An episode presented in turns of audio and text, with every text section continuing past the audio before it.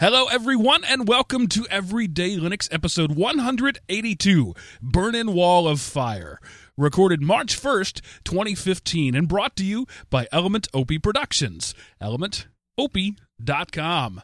Welcome back, ladies and gentlemen, to the Linux show that's not about Linux, but about life in the context of Linux. I am your host, Mark, the Sultan of the Soapbox Cockerel. And joining me this week, as always, are your two stalwart co-hosts, Chris, the Command Line Godfather Neves, and Seth, the Gooey Kid Anderson. Hello, gentlemen. Hello, everyone out there in Internet land, and I hope everyone had a great time and day. You know, Mark, when you said that, I just heard, like, in Johnny Cash voice, I ran into a burning wall of fire. And, I did too, to tell you the truth. Well, that, I also, my son's been doing the whole burn it with fire or kill it with fire for the last couple of days. So yeah, I heard that too in my head.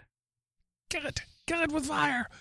So, as promised, a couple of weeks back, this is our firewall show. Not quite the Boris Box episode, but maybe an updating, a follow-up. One of the listeners referred to it as Boris Box 2.0. I don't think we're quite there yet, but we've had a lot of discussion recently, a lot of emails recently about various firewall solutions in the do-it-yourself vein. So that's what we're going to talk about tonight. But before we do, I want to tell you that I donated this week in your name for the month of February. I'm sorry, for the month of January. I was just catching up to January because hadn't done it yet. February, we still need the tickers to settle down. Anyway, for the month of January, I donated in your name to a project called Limbitless. And it's a bit of a cheat. It's not an OS, an open source software thing, but it's open source hardware. Limbitless Solutions does something pretty cool. They put together volunteers. It started at a university with a group of students there, and they 3D print artificial limbs for children. And they give them to the children for free. So that, yeah, that's pretty darn cool. When I read this, I was like, I'd never heard of this thing before. So before the show, I went and read it, and I was like, huh, that's pretty darn cool. Yeah. So the problem is artificial limbs are very expensive if you do the traditional route. And children grow so fast that they only get to use one for, 6 months at the most. And insurance companies balk at that, and most parents can't pay for it. So this group, the Limbitless group, said, let's make something that isn't as fancy but is functional, and lets a kid have something that they can use for the 6 months until they outgrow it. And then once their growth stabilizes, they can, get a real, artificial-looking hand. So these hands don't look, bionic. They don't look natural. They're not flesh-colored or anything. They look like robot hands, but frankly, that's cooler to me. If I was a 6-year-old and I had one of these, I mean, that's the bomb right there. And they are bionic. They are controllable using motion sensors, muscle sensors. So the kids move what they call the residual limb, the stump. They flex an area in the stump, and it makes the hands close or whatever, or twist. So they are fully articulated bionic arms made out of relatively inexpensive plastic materials and 3D printed and given to the kids for free. That's an amazing project. I hope you don't mind that I sort of cheated a little bit and donated in your name to this instead of, say, the Fedora Foundation. I think it's okay. Just for the simple fact that what a cool concept, and if it actually, takes hold and, maybe we can actually get bigger companies behind this type of idea.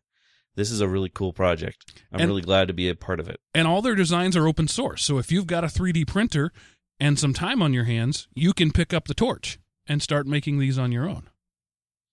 So I love that.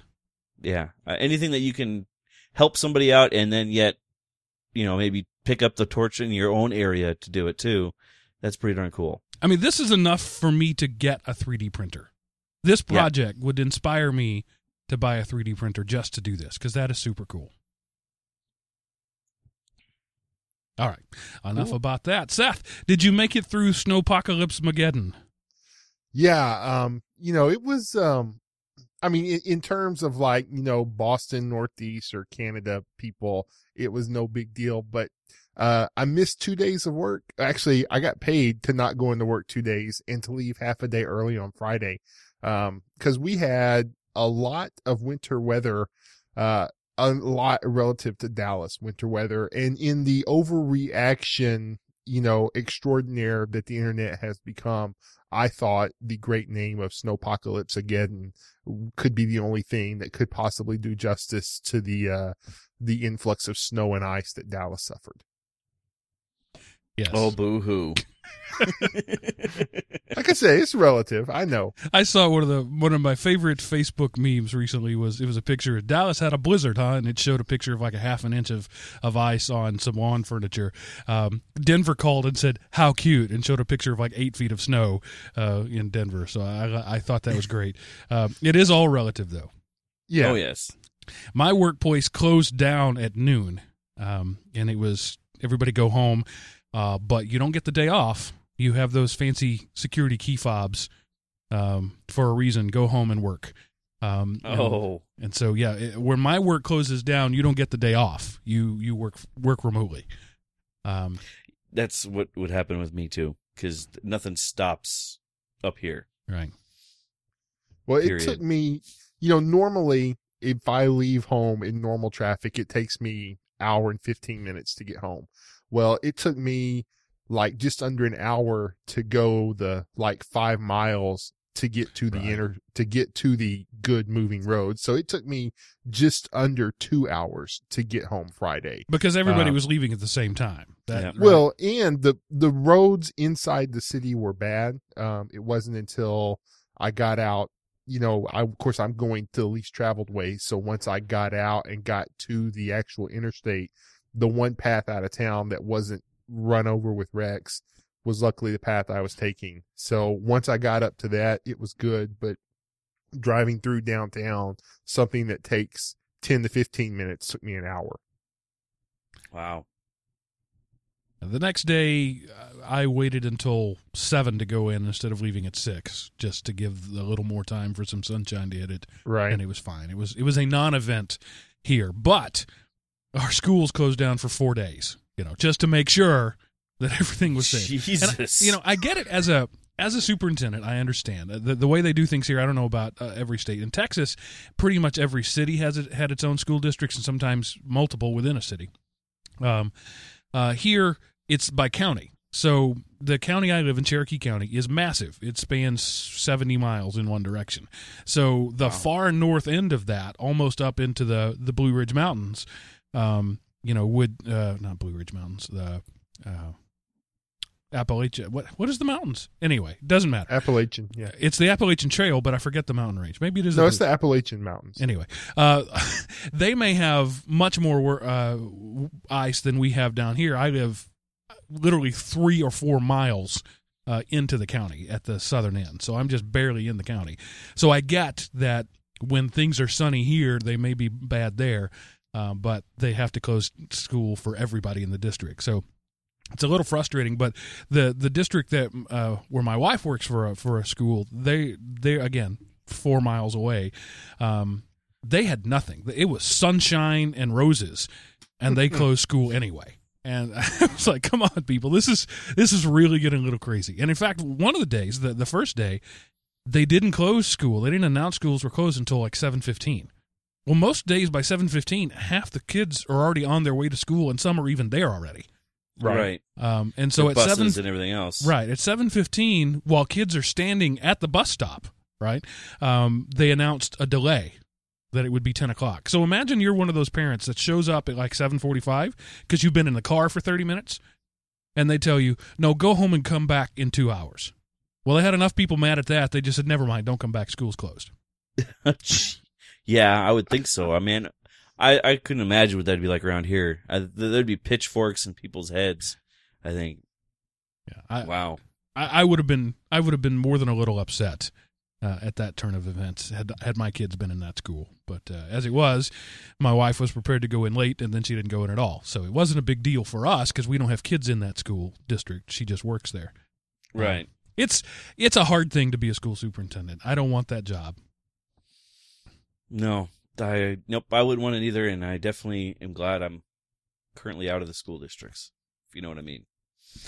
And before we go too much farther, a moment of silence for the great Leonard Nimoy. man who had many roles, but who will always be remembered as Mr. Spock. He passed this week after a rather lengthy battle with a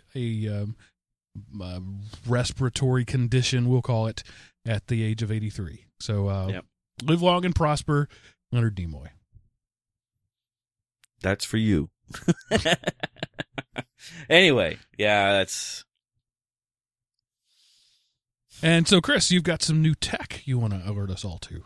Well, I don't have it yet, but I'm trying to see if I can get some spousal approval. HTC this weekend released their new flagship for their phones called the M9, which is wonderfully, named, considering last year's model was the M8. They're so brilliant there. Which, as far as flagship phones go, it is a flagship phone, just like the M8 was. It's priced the same way. The one thing that kind of got me kind of curious is I've really been getting into trying to get fitness, and workouts and everything else. They also released something called the HTC Grip, which is a fitness tracker that does a little bit more than fitness. And there isn't a whole lot available for it until just today, so I don't have a lot to tell about. But it does have a little bit more than my my current band from Polar, which all that one does is step count and approximating your calories burned. This one does a little bit more, where it has a built-in GPS. It can actually tell the difference between if you're doing push-ups or if you're just running. So it's kind of a neat little thing. I don't have a price tag on it yet, but it's one of those things where I'm going to look at it. I'm going to definitely call my little brother who tests these bands for his company, and I'm going to ask him to try this one out to see what it's like. And maybe I can get my hands on one to try it out. So hopefully, cross your fingers that I can test it and let you know soon. You're all in on the HTC bandwagon, aren't you? I've been very impressed with every HTC device I've ever owned. I've never had a bad one. My current phone, I've probably kicked it down the hallway a couple hundred times, and it's still purring like a kitten.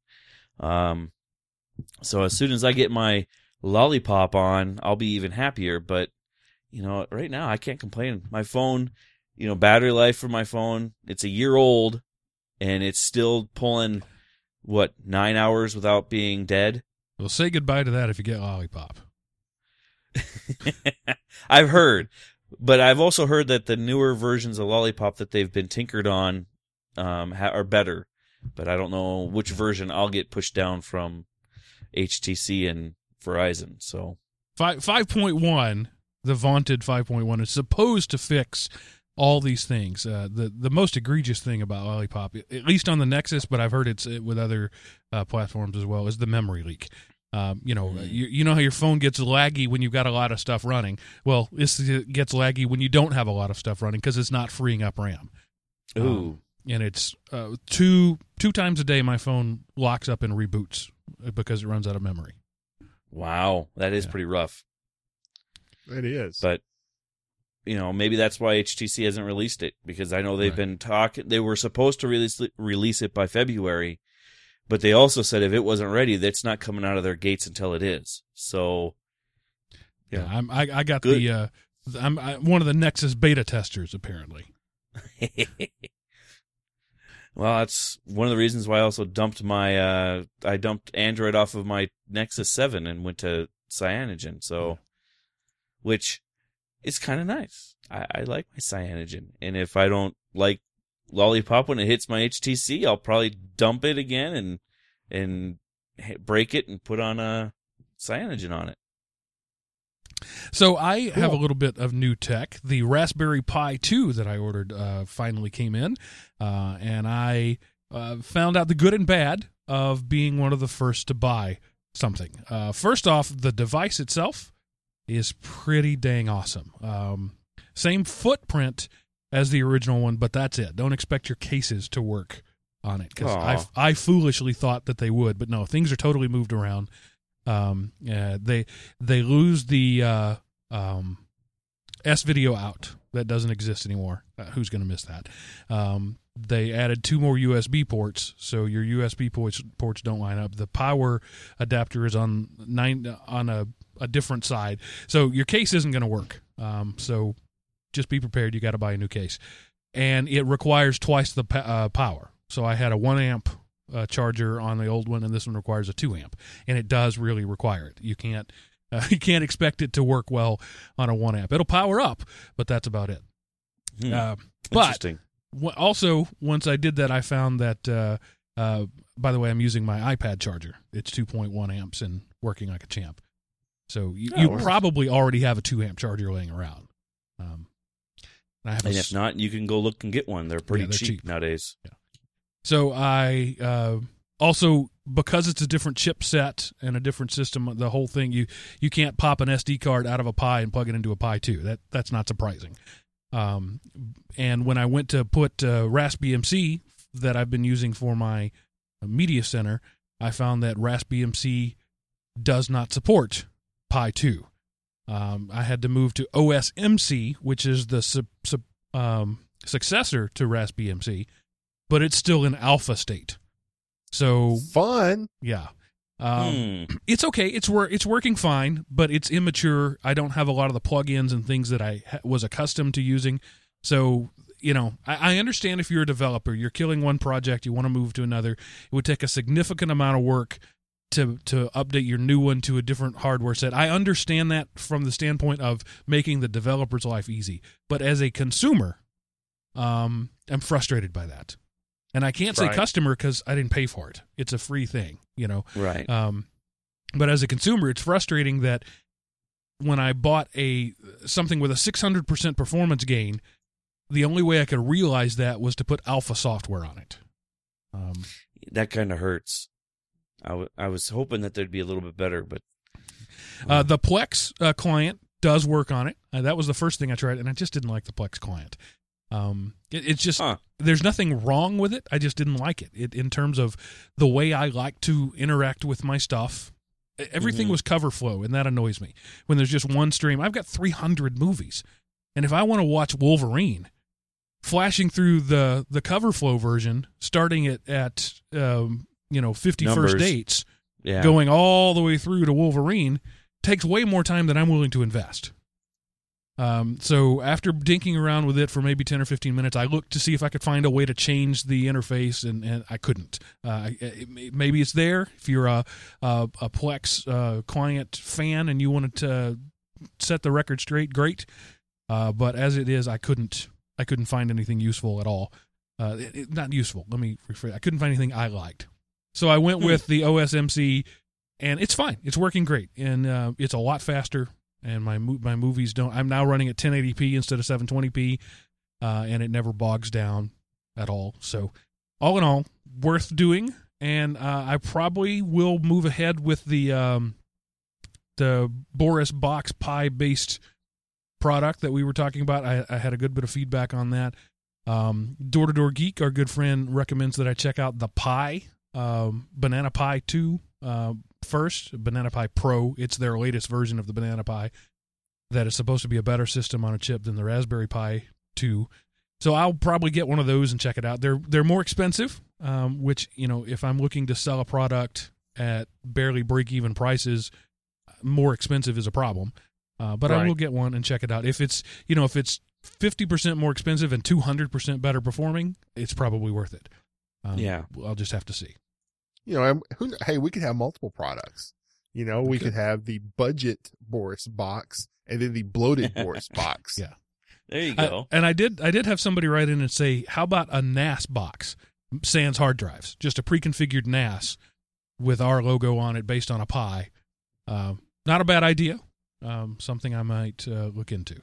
There you go. So I do listen or read, or emails. Both. So one last thing, I have a plea. I need I mentioned it a couple of shows ago that for some reason I can't get to my own servers anymore. AT&T is blocking my host monster. I don't know why. It's not at my. I have done all my due diligence. It is nothing inside my network that is causing it. It's about 3 hops down. It just dies. and they blocked it, and then it came back, and then they blocked it, and then it came back, and now it's been blocked for about 2 weeks. So now in order to administrate my own servers, I have to go through a public proxy to post this website, this podcast every week, or to look at my own forums. So what I'm asking, until I can figure out how to resolve this issue, I'm asking for somebody in the audience who has good bandwidth and technical know-how and would be willing to trust me with a proxy access. If you would set up a proxy server and send me a login to it, I would appreciate it, just so that I could administer my own freaking website. That would be awesome. So if you can do it, great. If not, that's fine. I just thought, I know somebody out there is a network admin for somewhere who can do that, spin it up on a VM and never notice it. Right. Yeah. That'd be kind of, yeah. Would you be able to do a, like, if you signed up for one of those VPN systems where you're tunneling to a VPN, you know, tunnel out? I could, but I don't want to pay to fix a problem with my ISP. Plain and simple. Right. Until I'm on them to try to fix it. But, right. You know, I don't want to pay $10 a month to fix their problem. And all the free ones are super, super slow. Are they? I didn't know how bad that is. You get like 100K bandwidth as the as the trial. Just, hey, you see, dude, how well it works? I wish I had 100K bandwidth.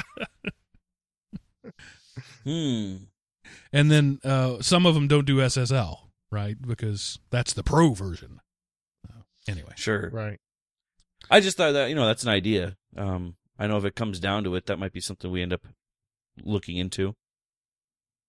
Yeah. At this point, I'm only doing it a few times a week, and it's super annoying, and I'm just hoping that somebody in the audience can come to my rescue. If not, you know, I'll continue doing what I'm doing. I can tether through my phone to do basic administration, but I don't want to upload a show that way. Ooh, that would be painful. Yeah, well, not only is it slow, but it eats bandwidth. And right. So unless you're on unlimited, it's not worth it. Right.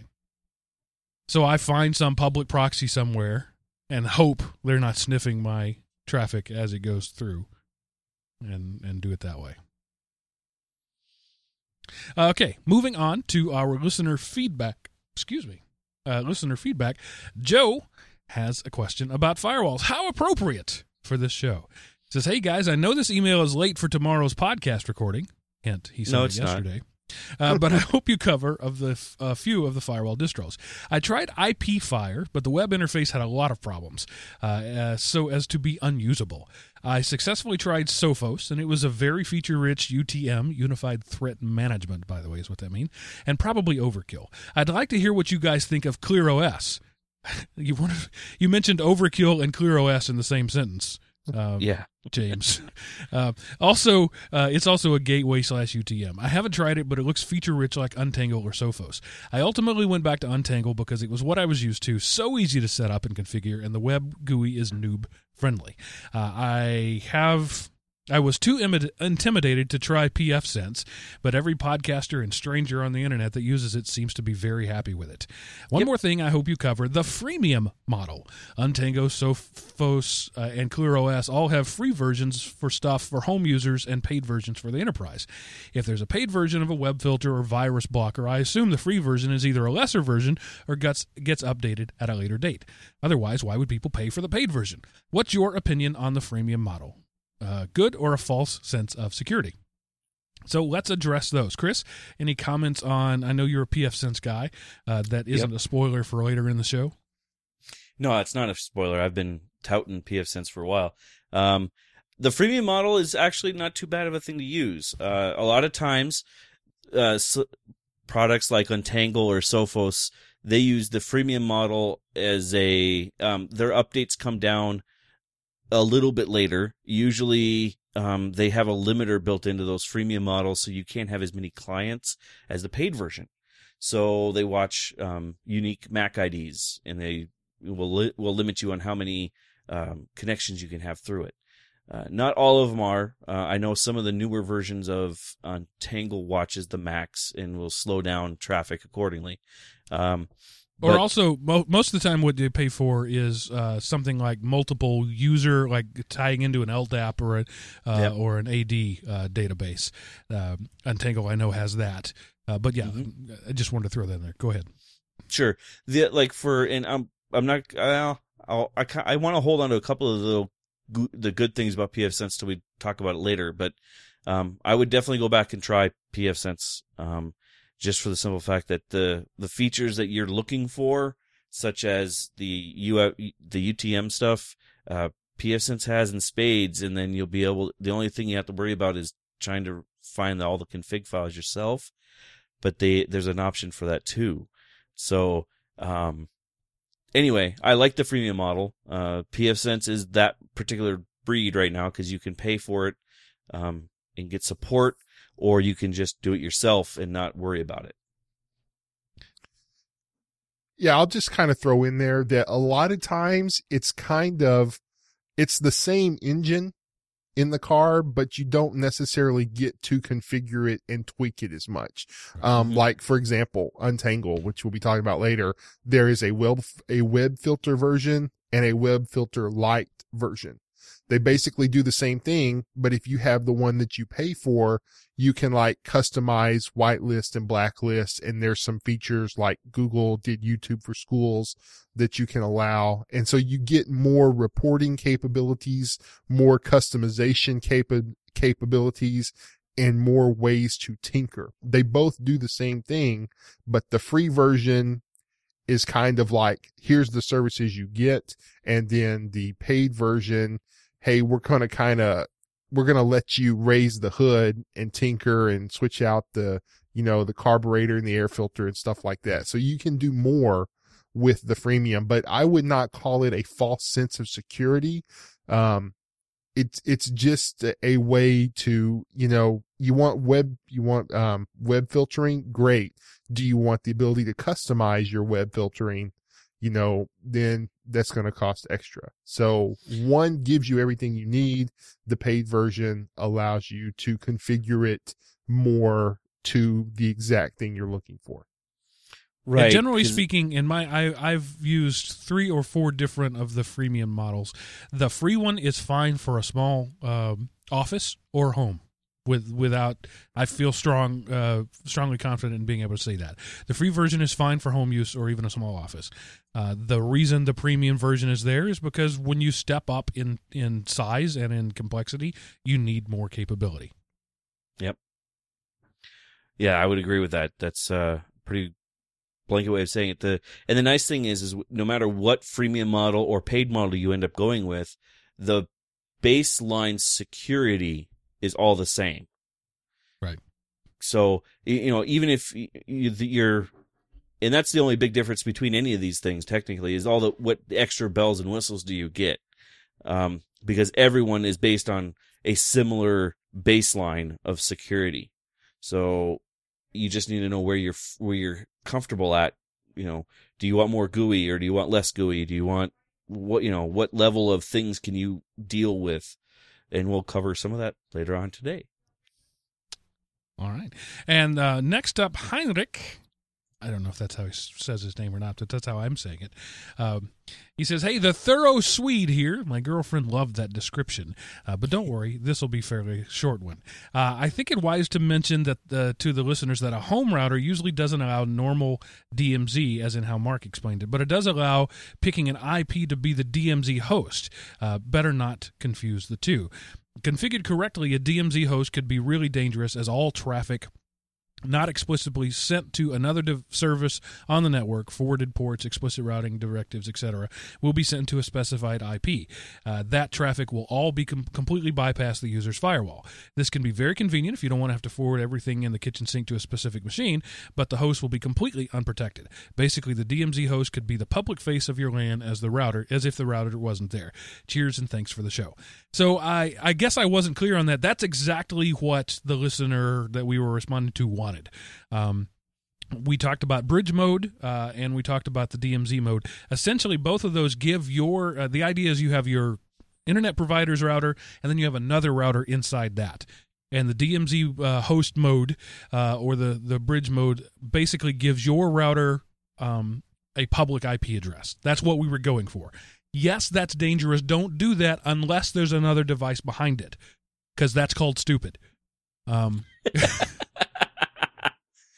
For lack of a better term, yes, stupid that is called stupid. Does yeah. My mama always said. So Hendrik, thank you very much for correcting that. If somebody out there, I mean, you're a smart guy and you didn't get that. So if somebody else who's not as smart as you didn't get that, I could be on the hook for major damages.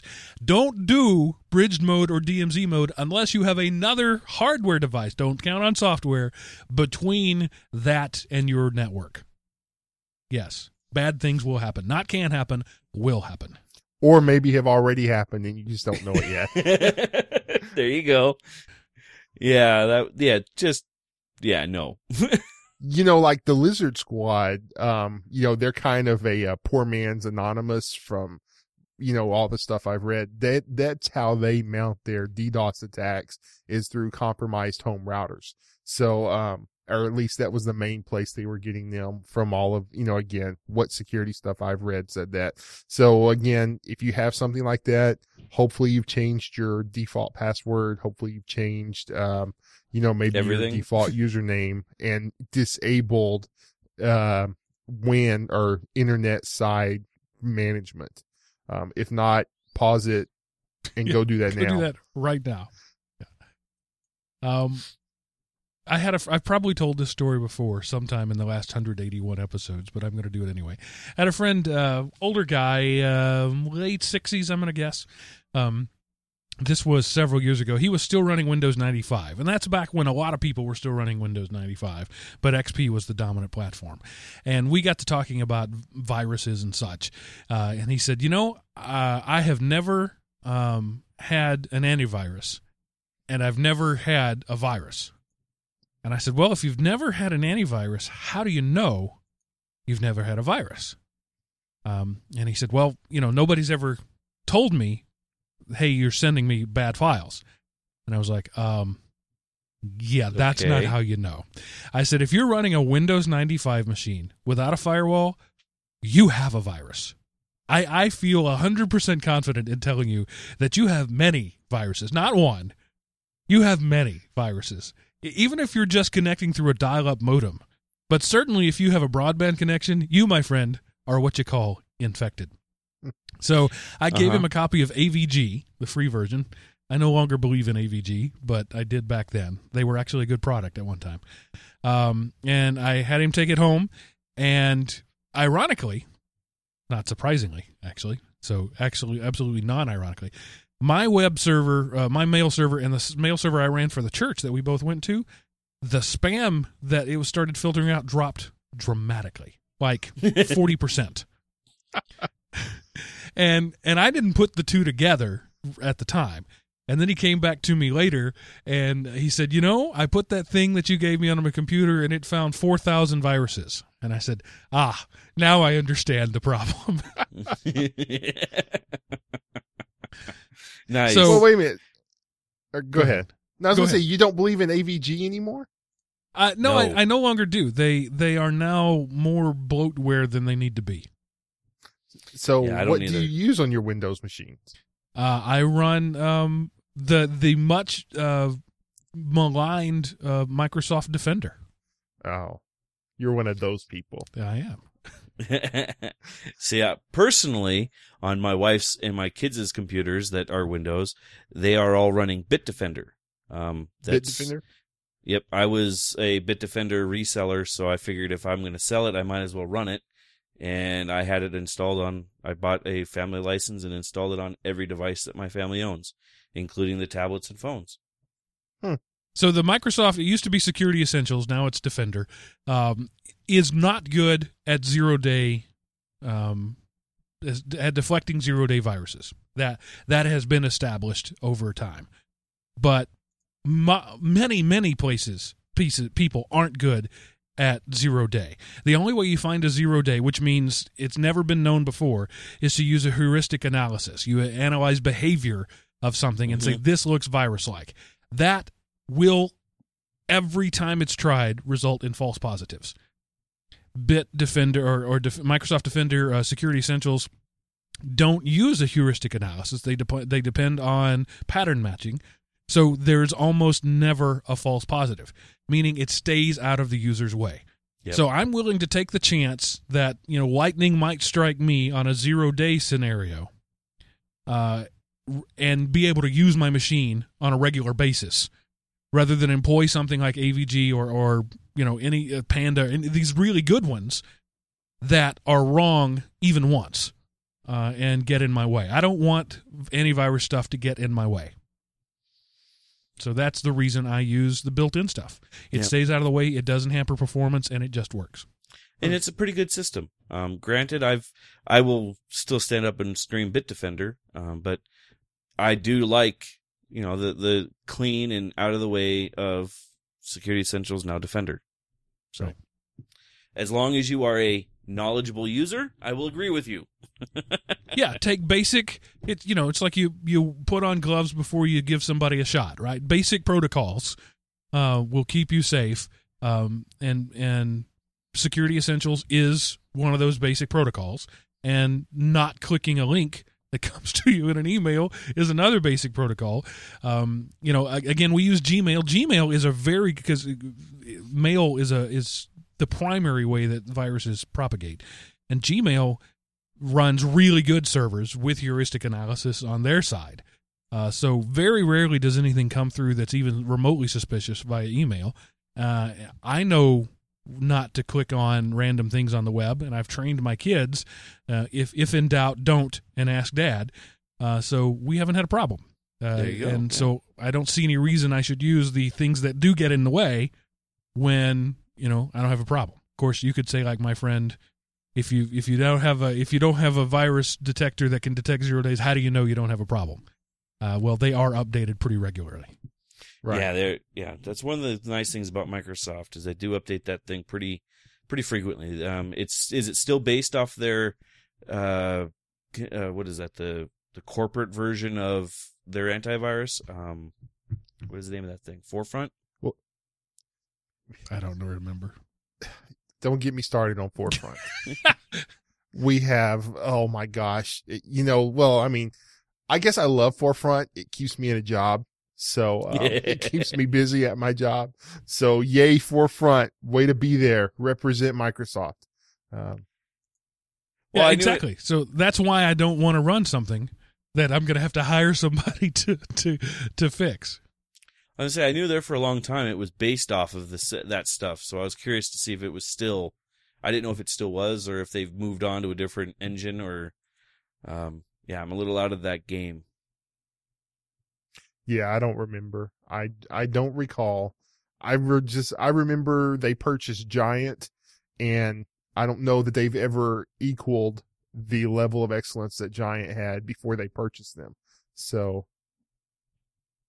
All right, moving on. This is not the antivirus show. That comes later. Okay, sorry. So we'll get to some news of the week a bit later. We're going to jump in now to firewalls, building your own firewall, managing your own firewall. Should you dump the little blue box that you got from Best Buy? Spoiler, yes. And if so, what are some of the options out there, and what's good for the advanced user and what's good for the novice? And all of these, unsurprisingly, run on some version of Linux, FreeBSD or something like that. And if you don't know anything about anything, and before you dive into building your own firewall, you want to get some Linux learning on, I'd like to recommend our friends over at the linuxacademy.com.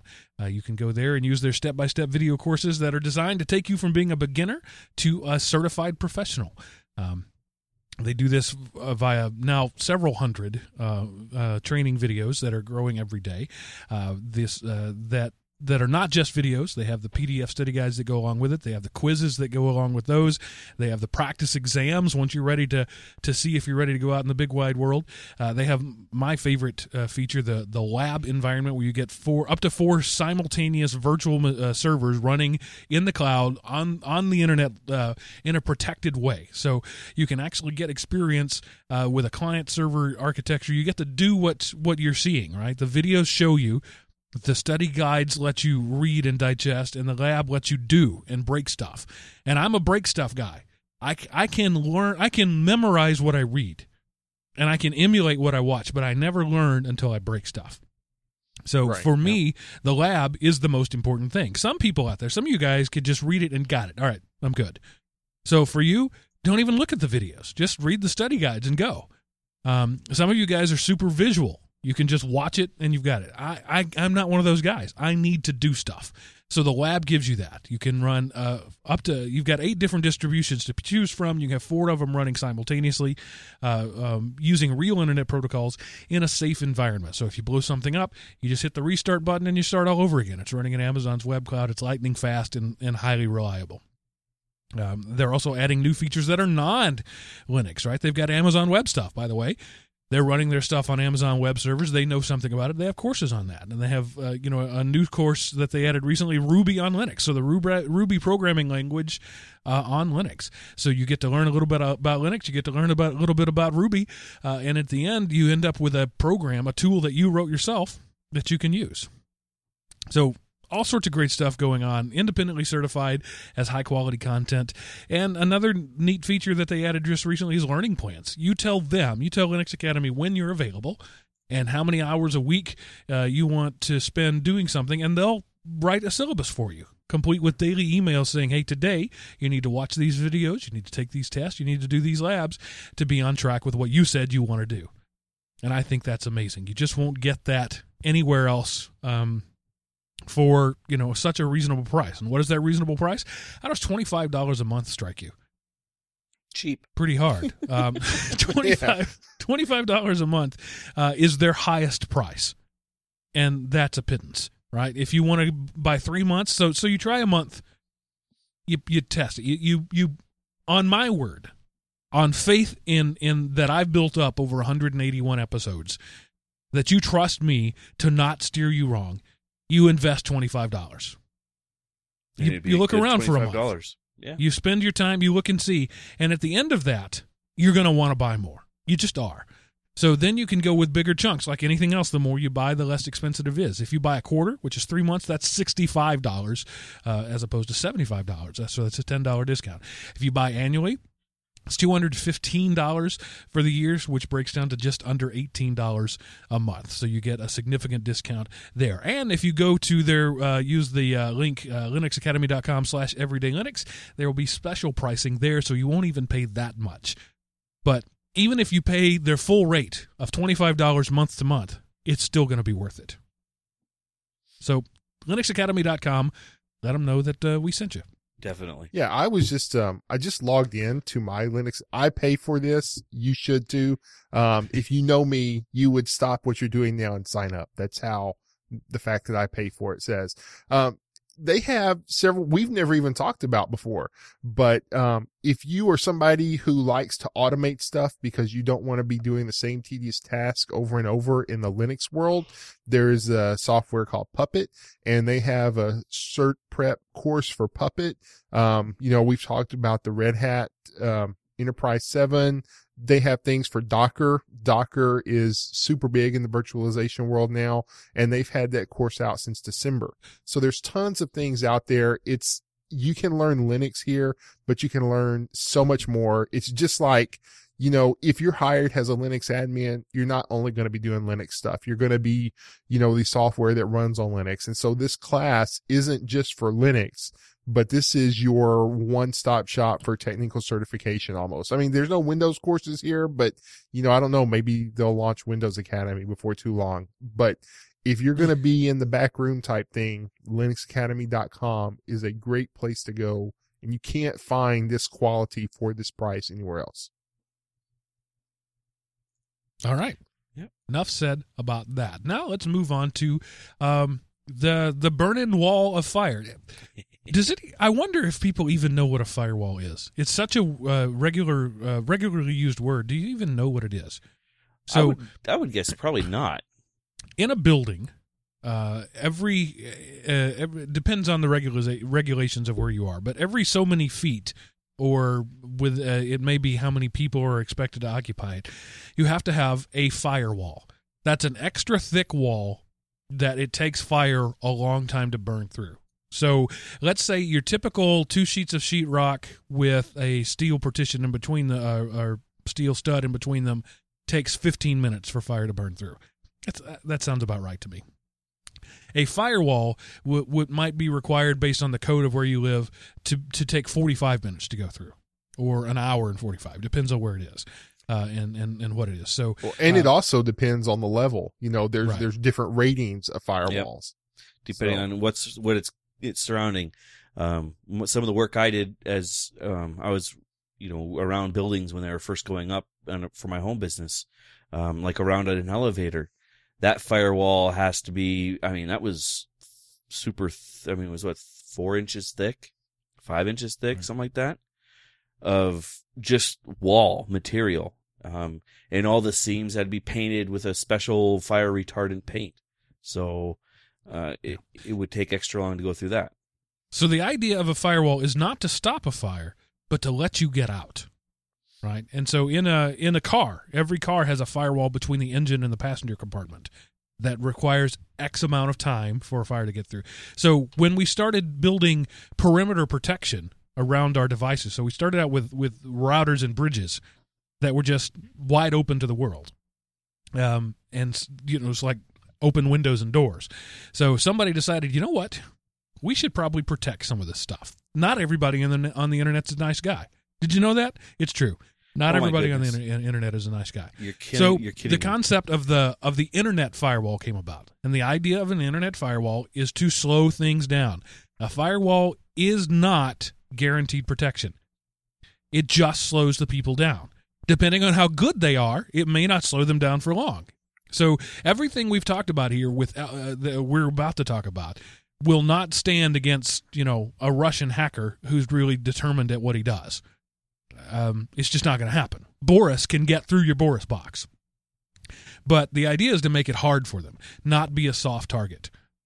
So I want to set the expectation right here. You are not going to be perfectly safe behind any of these things that we talk about, but you will be much safer than you would be without it. And I've just got to interject with a construction story here, because in a lot of ways, it doesn't matter what you're using if you don't configure it correctly. Amen. I was working a temporary agency doing some construction because I have a background in that, and they had just built this firewall, and it was like 2 inches thick, specially rated material, blah, blah, blah, all of that. They got it signed off that, yes, this meets code. And then what do?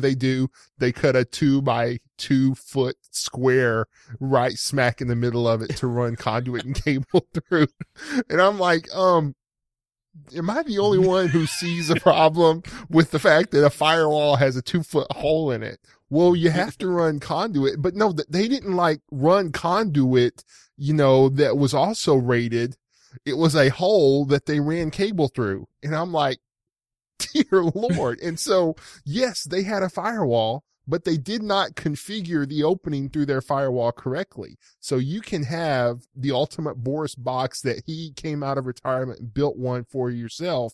But then if you just set everything to bypass mode, you're wasting what it can do. So again, just because you say, oh, they talked about Untangled on Everyday Linux, I'm running Untangled, therefore I'm secure. Well, I mean, you run Untangled, great, but did you add any of the modules? If you added them, did you turn them on? So did you configure them? It's not just installation; it's also configuration. So, okay, I just had to share that. Back to you, Mark. That's a good story. That was a good story. And like any wall, nothing gets through if you don't put a hole in it first, right? Most of the holes we have in our walls are called doors. Yep. Or doorways, right? So if you configure your firewall using no filters, no blocks, no allowances, nothing gets through. So at that point, you might as well have just unplugged your Ethernet connection. The problem comes, you've got to let stuff through. You've got to let web traffic through, because that's probably why you want a router. You've got to let certain video game traffic through. You've got to let media server traffic through. So every time you do that, you're punching a hole in that firewall. You're making it less secure. Understand that. There's no such thing as network security. You are either secure or you are networked. Yeah, there is no such thing of the both. All right. Now, having said all of that, let's look at what this all started from some listener feedback, and also Chris is looking to move on to something else. Possibly. Monowall is no more, and he's looking to see if he wants to move on to something else. So I want to break these down sort of in most turnkey to least turnkey. Okay. So I think one of the best places to start in terms of most turnkey is Untangle, because it's one of the drop-dead easiest things to use I have ever seen. And so I've used it. Chris has used it. Seth went ahead and decided he was going to own that one this week, and he installed it and has been playing with it. So, Seth, take it away about Untangle. All right. Well, yes, I've been just relying on my generic.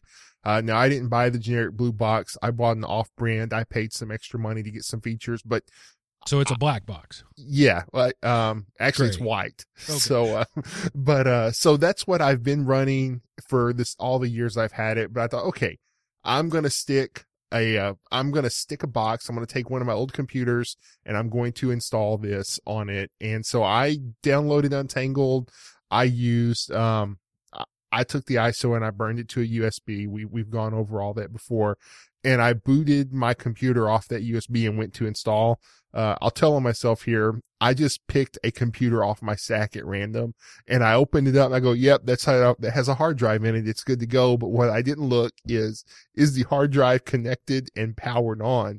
And so whenever it went to format the disk, I did not realize, but I formatted the USB key that I had inserted in there. And so all of a sudden my installation wasn't working. And then whenever I take that drive out, I'm looking at a blank USB stick. So I had to reburn the ISO. I'm laughing because I've done that. Yep. I've done it too. I open up the case and go, oh, there's the problem. That SATA cable isn't connected. Oh, the power's not connected either. So I did that, reburned the USB, got it on there. Now, I will say one of the areas of improvement since the last time I installed Untangled is there are, I bought a second NIC card this week to put in there, and I just had one plugged in because I thought, it would be easier. But now I don't have to refresh or anything. It will auto sense your connection. And it was just as simple as whichever one of these is connected. Drag it to the top and the system switched it automatically to external. So once I had my external connection set, I then plugged in the other one that went to my wireless router and my internet started working again throughout the whole house. So that used to be it was kind of an ordeal to, okay, which NIC do I have? Is this the internal? Is this the external? So they have made that super simple to figure out which cable is going into which NIC on your machine, and you get that going. So I got it to install. I chose my good, super secure password for Untangled. You have to register with Untangle site to download software. So I chose a different password, super secure password for that. And, then I started downloading the modules. Now, one thing I don't like is now there is no indication of which ones are free and which ones are paid. All the paid ones have a 2-week free trial, and some of them, like there's the web filter and the web filter light. I correctly deduced that the light is the free version, but then there's other things that aren't. And so I had to go online and look to see which ones were free and which ones were paid. Yeah, you used to have to go to two different sections in the interface, the paid interface and the free interface. Yeah, and there's not quite as many. I remember there being more choices. So they've kind of simplified some of their choices before, and there aren't as many options as there was. One thing I am a little bummed about, the packet shaping, there really isn't any kind of packet shaping that's free. You have to go paid. I don't like that it's from 1 to 10 devices is one price, and then 11 up to like 50. If you have a family of 3 or 4, you probably have 10 internet connected devices. And I'm not even talking about your Nest thermostat and each light bulb that has a NIC on it, but you know, it's easy to get 10 devices with even just one person, much less two or three or four. So the price is there. And plus, I think their prices on their paid things, they aren't for the home user. They're for, you know, an organization that has a little bit more money. Their paid versions, I think, are a little too expensive for, especially our audience, to run the paid versions at their house. But it was super simple to set up. You know, I didn't have to go in, and I just said, pick, you know, be DHCP from the ISP. And then, you know, you can be a router to my network. And then I didn't have to reconfigure my wireless router to get to it. It automatically goes through. And then I have the security, you know, and turned on everything. And then it's just a matter of going in and playing with the settings to tailor it to what you want. But it is super simple to set up. Super simple to download. Super simple to install. It's really, you just, like I say, you want to make sure you have a hard drive plugged into the computer you install Untangled on. One of my favorite things about Untangle is their visual interface. They spent some time on that. So when you fire it up, you're looking at a rack, just like you would if you were standing in a server room. Like there's rails on the side with screw holes. And then when you add that packet shaper, it grabs a device and screws it into the rack, and then there's a power button where you turn it on. Yeah. So things are very clear and very logical, and the thing at the top takes precedence over the things below it. So it's very easy to see what path your data is going through, and you can swap things around if you need to.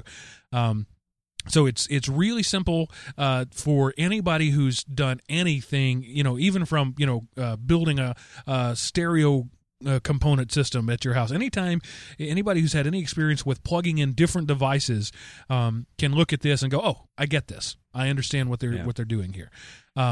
It's easier than setting up your wireless router. I totally believe that, because, well, in my experience, those one push buttons to automatically configure, they have never worked for me, not one time ever. This is easier than configuring your wireless router that you bought.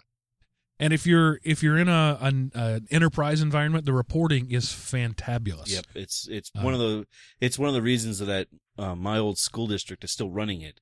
The BLE, because they have it tied into their Active Directory, so they can actually pull a report on a independent person because of the version that they have and the way I had it set up.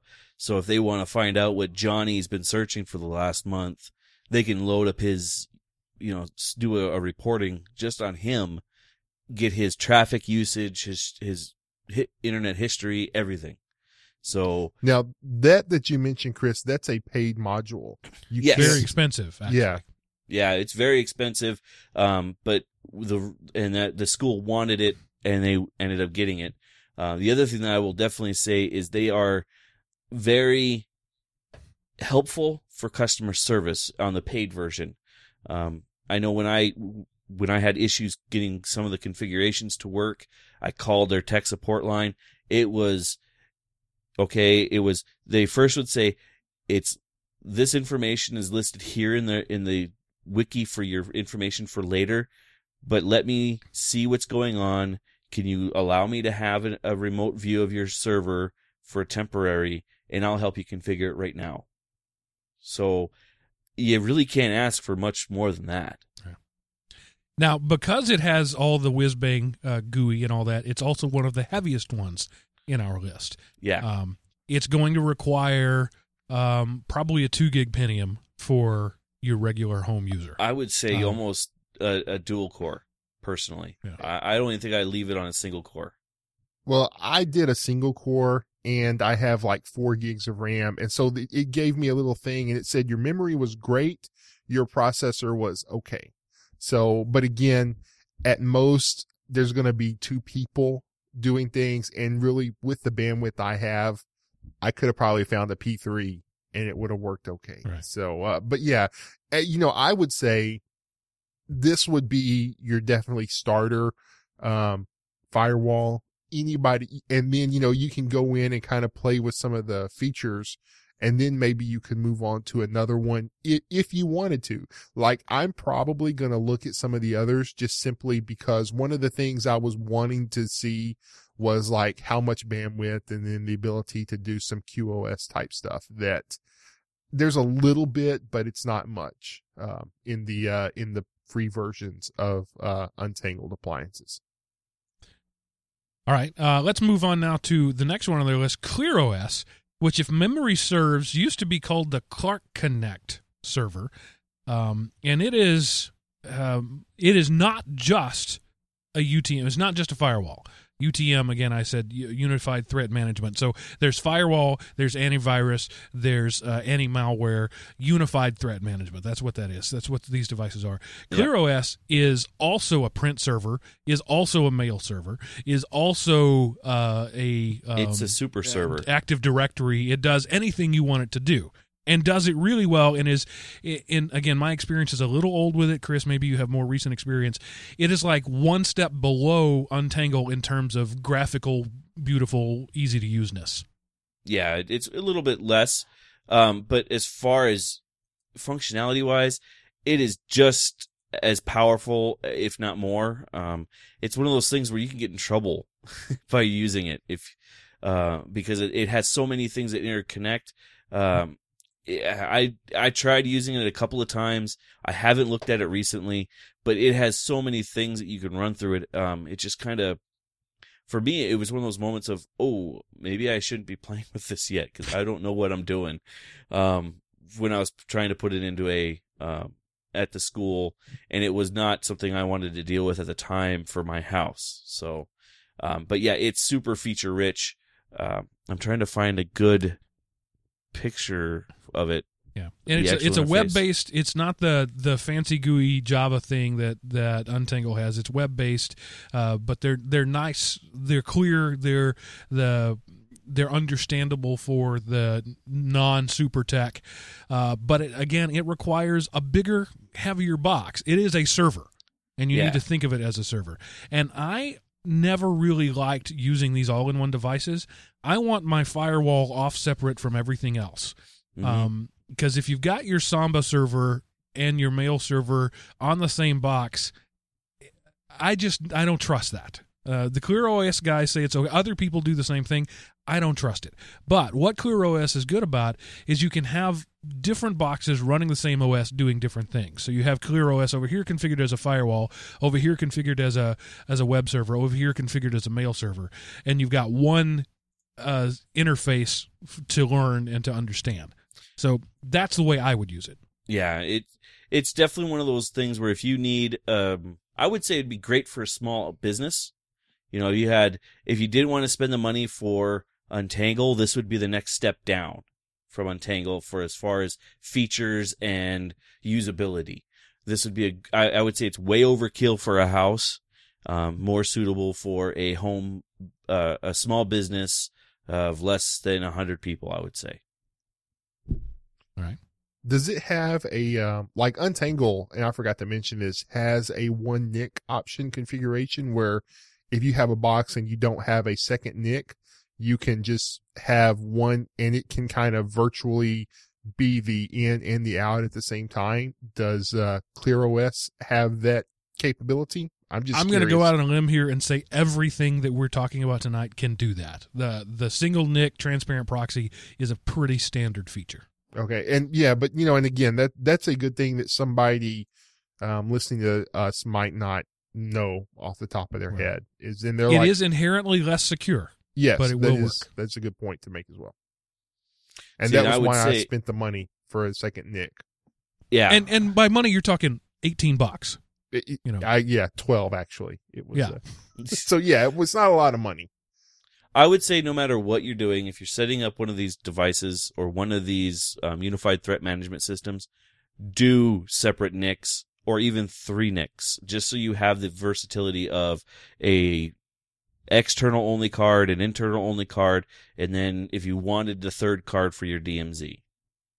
NIC, in case you don't know, network interface card. Yep. NIC. Yeah, don't say NIC card. You'll drive Mark crazy. Yes. NIC card. Do you go to the ATM machine and put your PIN number in? Okay, so next, going from gooiness down, I'm going to say probably Sophos is the next in the list. I would say, too. Have you guys played with Sophos recently? After they, I played with its grandfather, Astaro, way back. So I'm out of the loop on this one. Well, no, it is not really. Same, it's the same whether you are a business or a home user. If you're a home user, it's free. If you're a business, it costs money. So I think there's probably tons of stuff it can do, but I have not played with it. The old Astaro logo, by the way, was an example of me of how not to stylize a font because it looked just like the word bastard.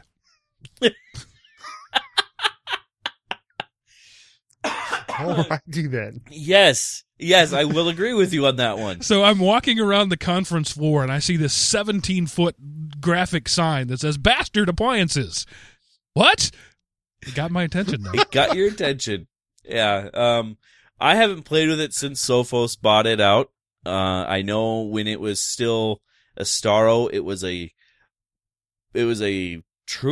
tried and true unified threat management system. I haven't played with it since Sophos got it, and I would guess that it's still just as good. I don't know. I would have to play with it to have anything more on it, but I would say don't spend a lot of time here unless you're willing to. From what I remember, the Astaro one was hard to figure your way through it.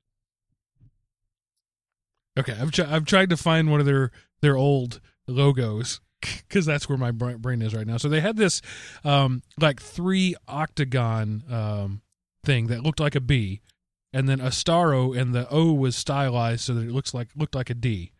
And I swear to you that it looked exactly like the word Internet Time Machine. I'm trying to find one that I can paste in the chat room so that you'll all see what I'm talking about. This is one where after they'd already started modifying it. So if you're in the chat room, you'll see it. I may remember to put it in the show notes. It really does. Wow. Yeah. In the early days, it really looked just like the word bastard. And I said that to the salesman. I was like, what the heck are you thinking by having this here at this education conference? But anyway, so Sophos is good.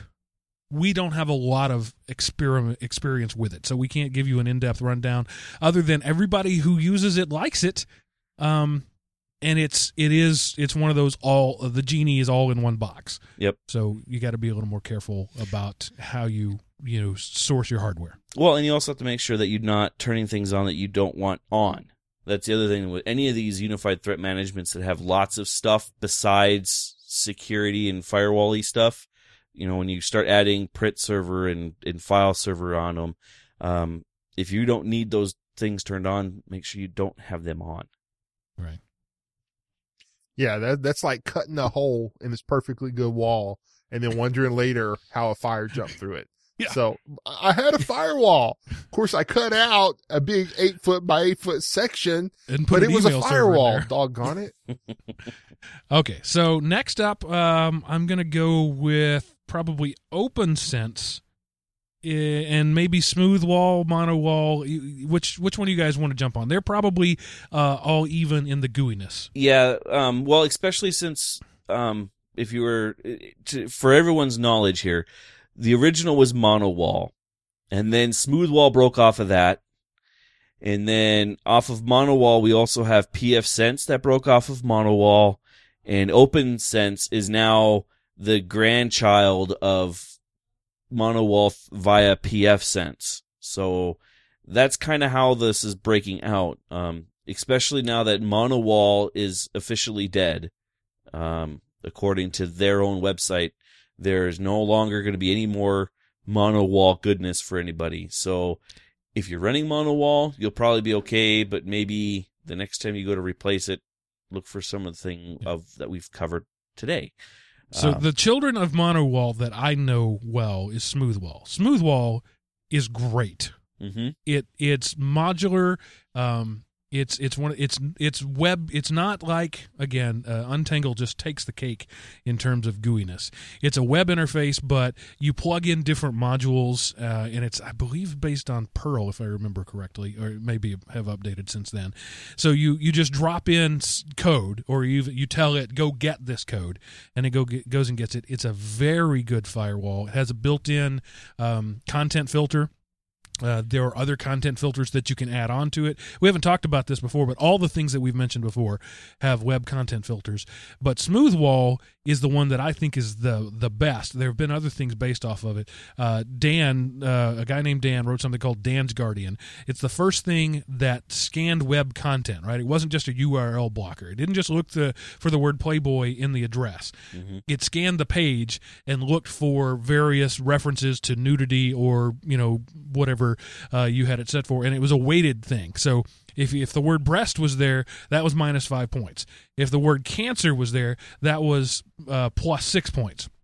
So you could look at a breast cancer website, but if the word breast was there minus the word, and the word cancer wasn't, and the word nude was there, that's minus -6 points, and anything that hits minus 10 or below is blocked. So it was the first smart firewall. The Smoothwall community hired Dan, and he now writes their tool called Smooth Guardian. So it's what I think is the best content filter out there. Others are good. That one I think is better. But again, that's my review of Smoothwall. It's good. It's solid. It works. It runs on a small box. I ran it on a old first gen Pentium, running 8 gigs of RAM. Excuse me, 8 megs of RAM. Megs of RAM. But that was a while back. It's I'm sure has been upgraded since then. IPCOP is an offshoot of that one that I've also used. So that's my review of Smoothwall. It's good. It's solid. It's been around a long time. The one thing, Chris is a PFSense user. Yeah, though I will say something about Smoothwall. I had the worst time trying to get, when I was going between PFSense and Smoothwall and Monowall, trying to figure out which one was going to be my router software of choice. I could not get Steam to work through Smoothwall or Monowall. No matter what I did, it just would not. It would not reach through. It's too secure. Yeah, it was just, it would not let me loosen the reins enough to allow Steam to make its connections out. Same thing about with my Wii and my PlayStation.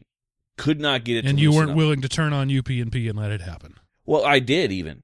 But it was still so tight that it wouldn't let those packets through, that so it would let me be online with Steam and all my other clients. So I ended up, that's why I ended up in PFSense, just for everyone's knowledge. But I've been PFSense now for almost 8 years, 9 years, something like that. Which means that your Smoothwall experience is dated as very, well. Very much. So let's be honest there. And yeah, it may be a totally different story now. But that's why I'm wondering if it's time for me to start, widening my gaze and look at some of the other options. But I'll go down PFSense road for a little bit. The install for PFSense is a pain. It's end cursors, so it's all text driven. You have to know which card is the correct card for your red interface or your green interface. And for those that don't know, red is your external card and green is your internal card. But in the newer versions, once you get it installed, because after you pick those, it does everything else for you. You don't have to do anything else for the base level. But once you get into the dashboard, that's where people start getting a little, hard to figure out where everything is, because it's not labeled as clearly as I think it should be. But they do have large lists of packages, which would be plugins like Untangled has. I think currently. Are you running the current version of PFSense? I am running the most current version, and they just recently changed their package list to actually be able to sort things by a category. Before, you had a long laundry list of things that were alphabetized. So when you wanted to get down to, say, installing Squid for your proxy, you had to actually go all the way down to find squid in the list, and it was a daunting list to get through. They also cover different versions of a lot of different software. So if you want squid, you know, there's six different things that say squid in it, because there's squid 2, they have squid 2 or squid 3, and then they have the different levels that are different things that plug into those versions of squid. So squid's guardian, or anyway, there's a lot of things here and a lot of tools that you may not ever need. So definitely it's a lot of times where you're going to look at the package and go, okay, that looks like something I want. Go read about it before you install it. And just by the way, all of these are administered through a web browser. Mm-hmm. Even Untangle, even if you're working on the machine, right? You've got it plugged into a big 2 gig processor running multiple cores, and you plug in and you've got a monitor and a keyboard. You're still going to look at a web interface to do it. So all of these things. But when we get to this point down from PFSense and down, we're looking at a web page that is a plain old fashioned HTML table with a select box and a drop-down menu. We've abandoned pretty at this point. We're very much beyond pretty at this point. But that also means you can run these things on a 386. You can run them on a Pi. You can run them on anything you've got running around. Anything below PFSense, I would say you'd be all right. I would still not run this PFSense on a Pi or anything of that level. Just because of the multi-threads that it generates doing its thing. Let's see. But as far as your built-in stuff, they have things built in for like traffic shaping. If you want to have timeout schedules, those are all built in. They're not add-in packages. They're standard. You just have to turn them on. One of the new things that they added that was really nice is a watchdog service. So if something, say, goes down in the middle of the night, like, say, Squid decides that, oh, I'm done, I had an error, the watchdog service will automatically restart it for me. Squid, by the way, is the caching proxy. Yes. Squid caches everything you do so that the next time you want to do that same thing, it doesn't have to go out to the internet for you. Yeah, it's a transparent proxy. At least that's how normally it's set up. Right. No matter what they call the package, most of the time it's Squid on its underpinning.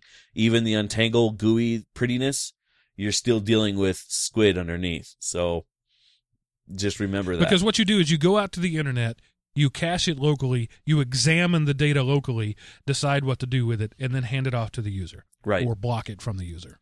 Right. And also, that the nice thing about any form of bandwidth capturing, like with Squid, is that also means if, say, you have it configured to cache your antivirus updates or your Windows updates, you only have to download them once, and all of your devices get them locally. Which means you got to make sure you've got storage on the machine. Correct. A fair amount of it. Well, but in this world where an SD card can be 16 gigs. Bigger. Pretty easily. Yeah, don't worry about it. Yeah. Right now, like, I have my stuff I have pretty much everything going through the Squid proxy and being cached, and I'm still, because I have it terminating after a couple of days, and it has to re-download it then. I have the whole system sitting on a 250 gig hard drive, and I'm barely even using it. Yeah. I think I'm at, 35%? And that includes all the caching, so all the YouTube my kids watch. The first time they hit it, it's now, it's a network draw. The second time they hit it, the first time they hit it, it's ISP draw. The second time they hit the same video, it's local. It never actually makes it back out to the internet. And kids are known to watch the same video over and over. I don't know if you've noticed that. Oh, hence the reason it's turned on. Makes a big difference. I was really shocked when I turned it on in my house to see how much traffic is being captured and reused versus refetched. One of those things that it was definitely a nice thing to have turned on. But again, it's one of those things like I don't have any traffic shaping going on anymore, because the last time I went through this to try to set it up, I blew up my network. So we've mentioned traffic shaping several times. Let's talk about what that is. Traffic shaping is I want YouTube bandwidth to have X amount. I want Netflix to have X plus 5. Mm-hmm. Okay, I want web traffic to have X minus 5. So you get to say that it's setting priority, right? In some systems, it is literally defining a range of bandwidth. Right. Where you say YouTube gets 56K of bandwidth. And so it just can't ever go beyond that. But most of them now, that's sort of the old way to do it. Most of the things now, you set priority. So right. 10 is the highest. This one gets 10. It gets premium level. Everything goes behind that. So if you're running, voice over IP, it gets 10, right? Email, you put it at 1. It gets very little, because it doesn't matter if your email gets there on the first try or the 50th try. It's still going to get there, and it'll be just fine. Netflix, you want way up there, because if you drop a Netflix packet, you notice it. Right. So that's what when we talk about traffic shaping, that's what that is. And everything has some form of traffic shaping. Even if it's all the way down at the lowest level, like with a DDWRT, there's traffic shaping built into that. Or the cheap Linksys Blue Box, or all the way up to the super powerful Untangle box. You have traffic shaping in all of them. The difference is how well the traffic is shaped, and how much doesn't fall into bleed over. Because I noticed that if you right now, I don't have any, and nobody really feels any differences. But when if I go to shape it. I'm not going to do it during the show, but if I go to shape it and I misconfigure it, I've actually almost locked myself out of my own server, because I traffic shaped the wrong way, and yeah, it was a mess. Yeah, bad things. Bad things will happen if you're not careful. The other thing that I'll bring up about PFSense is that, like I said earlier at the beginning of the show, they do have, it's a freemium plan, so you are. The free version and the paid version are the exact same model. There's nothing different between the two as far as what comes on the disk. But if you're what they call a gold member, you get online support. So somebody, just like with Untangle, somebody will answer your phone call or your email and actually give you the answer or help you configure it correctly for your place. And I know I'm on the fence about doing the gold subscription, because it's not very expensive. It's only $99 a year. So yeah, and if you get good value out of that, it's worth it. Well, and most of the time, once you get yourself set up, so the first year you use that as a configuring year, and once you're set up, you could probably cancel your gold subscription and never touch your PFSense box again. Right. So I'm going to move on in the sense of, for the sake of time, and I'm going to lump DDWRT, Tomato, OpenWRT all into one bucket. Yeah, that's fair. So these are designed to replace the firmware on existing router devices. So they're not designed to stick in a machine with a hard drive, and you can do that with all of these, but that's not what their purpose is. So the one I'm running right now is DDWRT. It came on my Buffalo router, and I've updated it a couple of times since then. And it is limited, right? So now you're running on this tiny processor. You're running on an ARM processor similar to what's in your phone, running at less than a gigahertz for certain, and you have a few megs of RAM, not even in the gig range of memory. So you would think that it's pretty limited at this point, but it's not. The thing is, it doesn't take much to do most of this stuff. This all starts with what's called stateful packet inspection. So everything that comes in, every bit of data is wrapped up into an internet packet. And these things grab that packet, open it up, look at it, make a decision as to what to do with it. Do I reject it? Do I send it on? And if I do send it on, where do I send it? And even the cheapest stuff can do this a million times a second. So you can get, several megabits of bandwidth through the cheapest hardware. So that's why I talk about the Blue Box. You go buy a Linksys router, that is running a chip the size of a penny. That's got like 4 volts running through it. Right. And it's running in, it's not in gigahertz. You don't measure this clock speed in gigahertz. You measure it in megahertz, and in the range of like 70 megahertz. I mean, it is really slow. But it can do all this, and it can do it just fine. So the DDWRT lets you, because you're running on a device that doesn't have storage, you can pop in a USB drive or identify a box on your network as you're caching. So you can still have a squid cache. It just offloads that to another device. You can still have, on mine, for example, I've got a hard drive plugged into it, and that hard drive is now accessible through my whole LAN. So it has shared the contents of that hard drive. Mm-hmm. If I wanted to, I could share it over the WAN. I don't. I don't trust that. I use, Dropbox and other services that focus on that to do that sort of thing. But you could set up your own Dropbox using one of these devices. Tomato is like unto it. It's very similar. OpenWRT is even a more minimalist alternative to the DDWRT. So it's designed to go, again, on these other devices, or they have spins for like Pis. That's a thing out there that's pretty big right now, taking these small system-on-a-chip things that you can pick up for $35 and building your own. Why would you want to do that? Because there's probably not any Chinese spyware on it if you do that. Probably. All of these things are open. All of them are built on open source or are completely open source. So Untangle, for example, guards their fancy stuff, but all the stuff it runs on is open source. And if you're a geek, or you know a geek, or you want to hire a geek for a few hours to go through the code and make sure there's no Chinese spyware, you can do that. You have that option if you're a tinfoil hat guy. So I'm running DDWRT, like it a lot. I have run Smoothwall, liked it a lot. Chris is a big fan of PFSense. We all love Untangle. Yep. ClearOS, we like, but we think it's overkill. Sophos, we've heard good things about. But I hate the company. Yeah. So that's pretty much our rundown of the most common ones out there right now. So it all depends on what you want to do. If you've got a big box to throw at it and you want things dirt simple, Untangle's the way to go.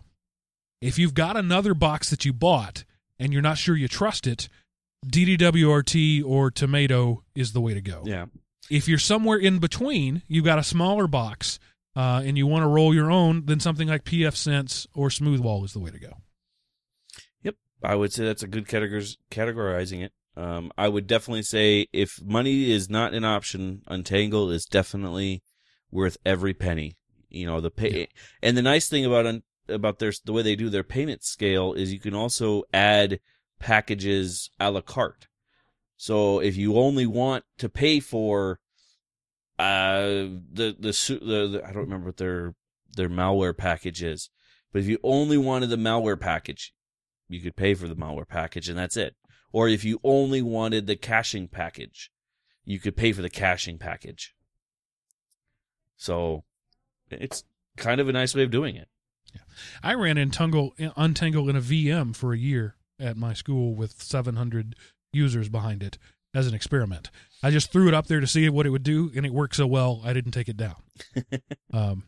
And it wasn't until, we got into the terabits per day of data before that couldn't handle it.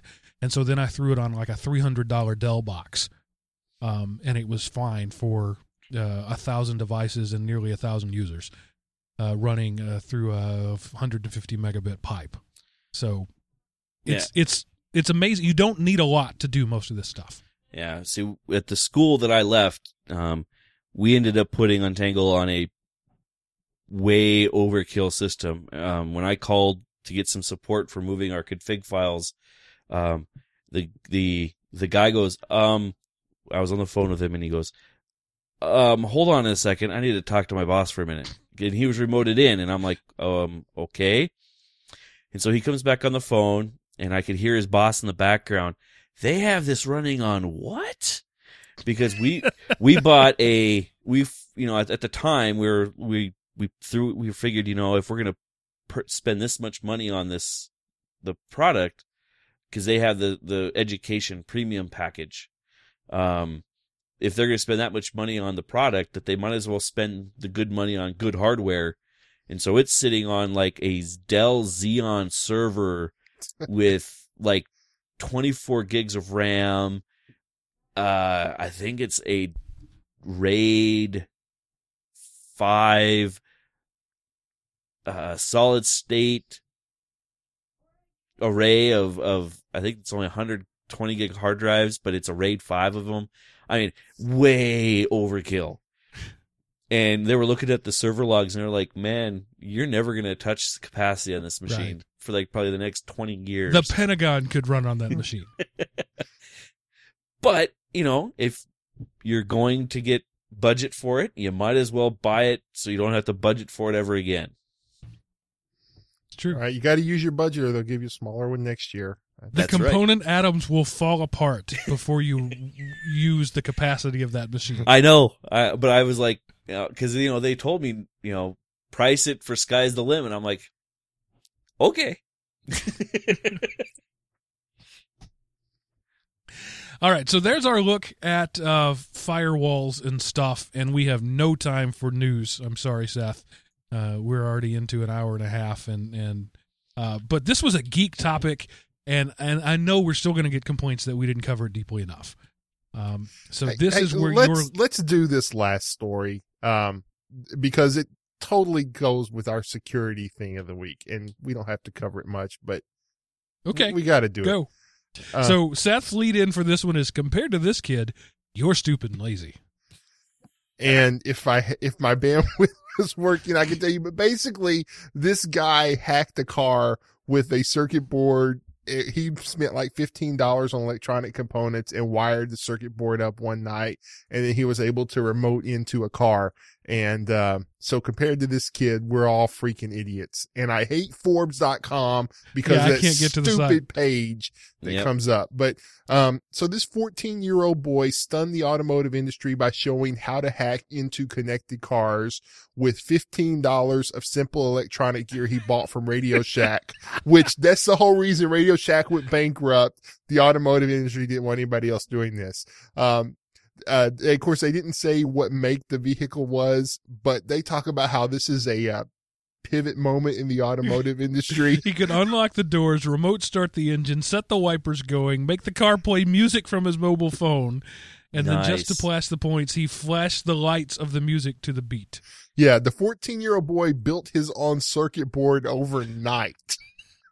Wow. So this is why security is important, and I think we're going to get untangled on all of the vehicles. Oh, and I love this response. Dr. Anuka Solnoker, lead scientist for the organization, said, for the automakers participating, they realized, the barrier to entry is far lower than we thought. You think? No, yeah, you don't have to be an engineer. You can be a kid with $14. So, wow, that's impressive. Yeah, I wanted to share that story because it's a freaking amazing. That's a kid who had some time on his hands and just decided to have a good time. I bet his name is Boris. I wonder if he has a job working for the automotive industry now. Well, I'm sure if he doesn't, he will soon. That, or he's jacking cars left and right and selling them. Gone in 60 seconds, gone in $14. Yeah. Man, so yeah, I just wanted to share that one story at least because that's amazing. You know, and again, they didn't give the kid's name, but my hat's off to you, man. You're definitely awesome. I'll give you a salute, man. That's awesome. All right, and Seth, while you're at it, what have you got this week to lower my productivity so that you look like a better hiring option? Okay, well, this week I just thought I would take it easy on people and just give you a link to a couple of photos. These are just websites. One is Mashable and one is Locker Gnome. I love the photographer puts Marvel superheroes in not so super situations. And then, so it's like the Hulk trying to cut Thor's hair. all of the heroes lined up peeing. It's just kind of funny things with action figures. Black Widow shaving the Hulk's armpit is nice. Yes. I don't know. I thought the one where they're cooking over, Ghost Rider's head was pretty impressive.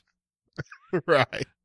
And then the other one is just 11 places getting bleeped by winter.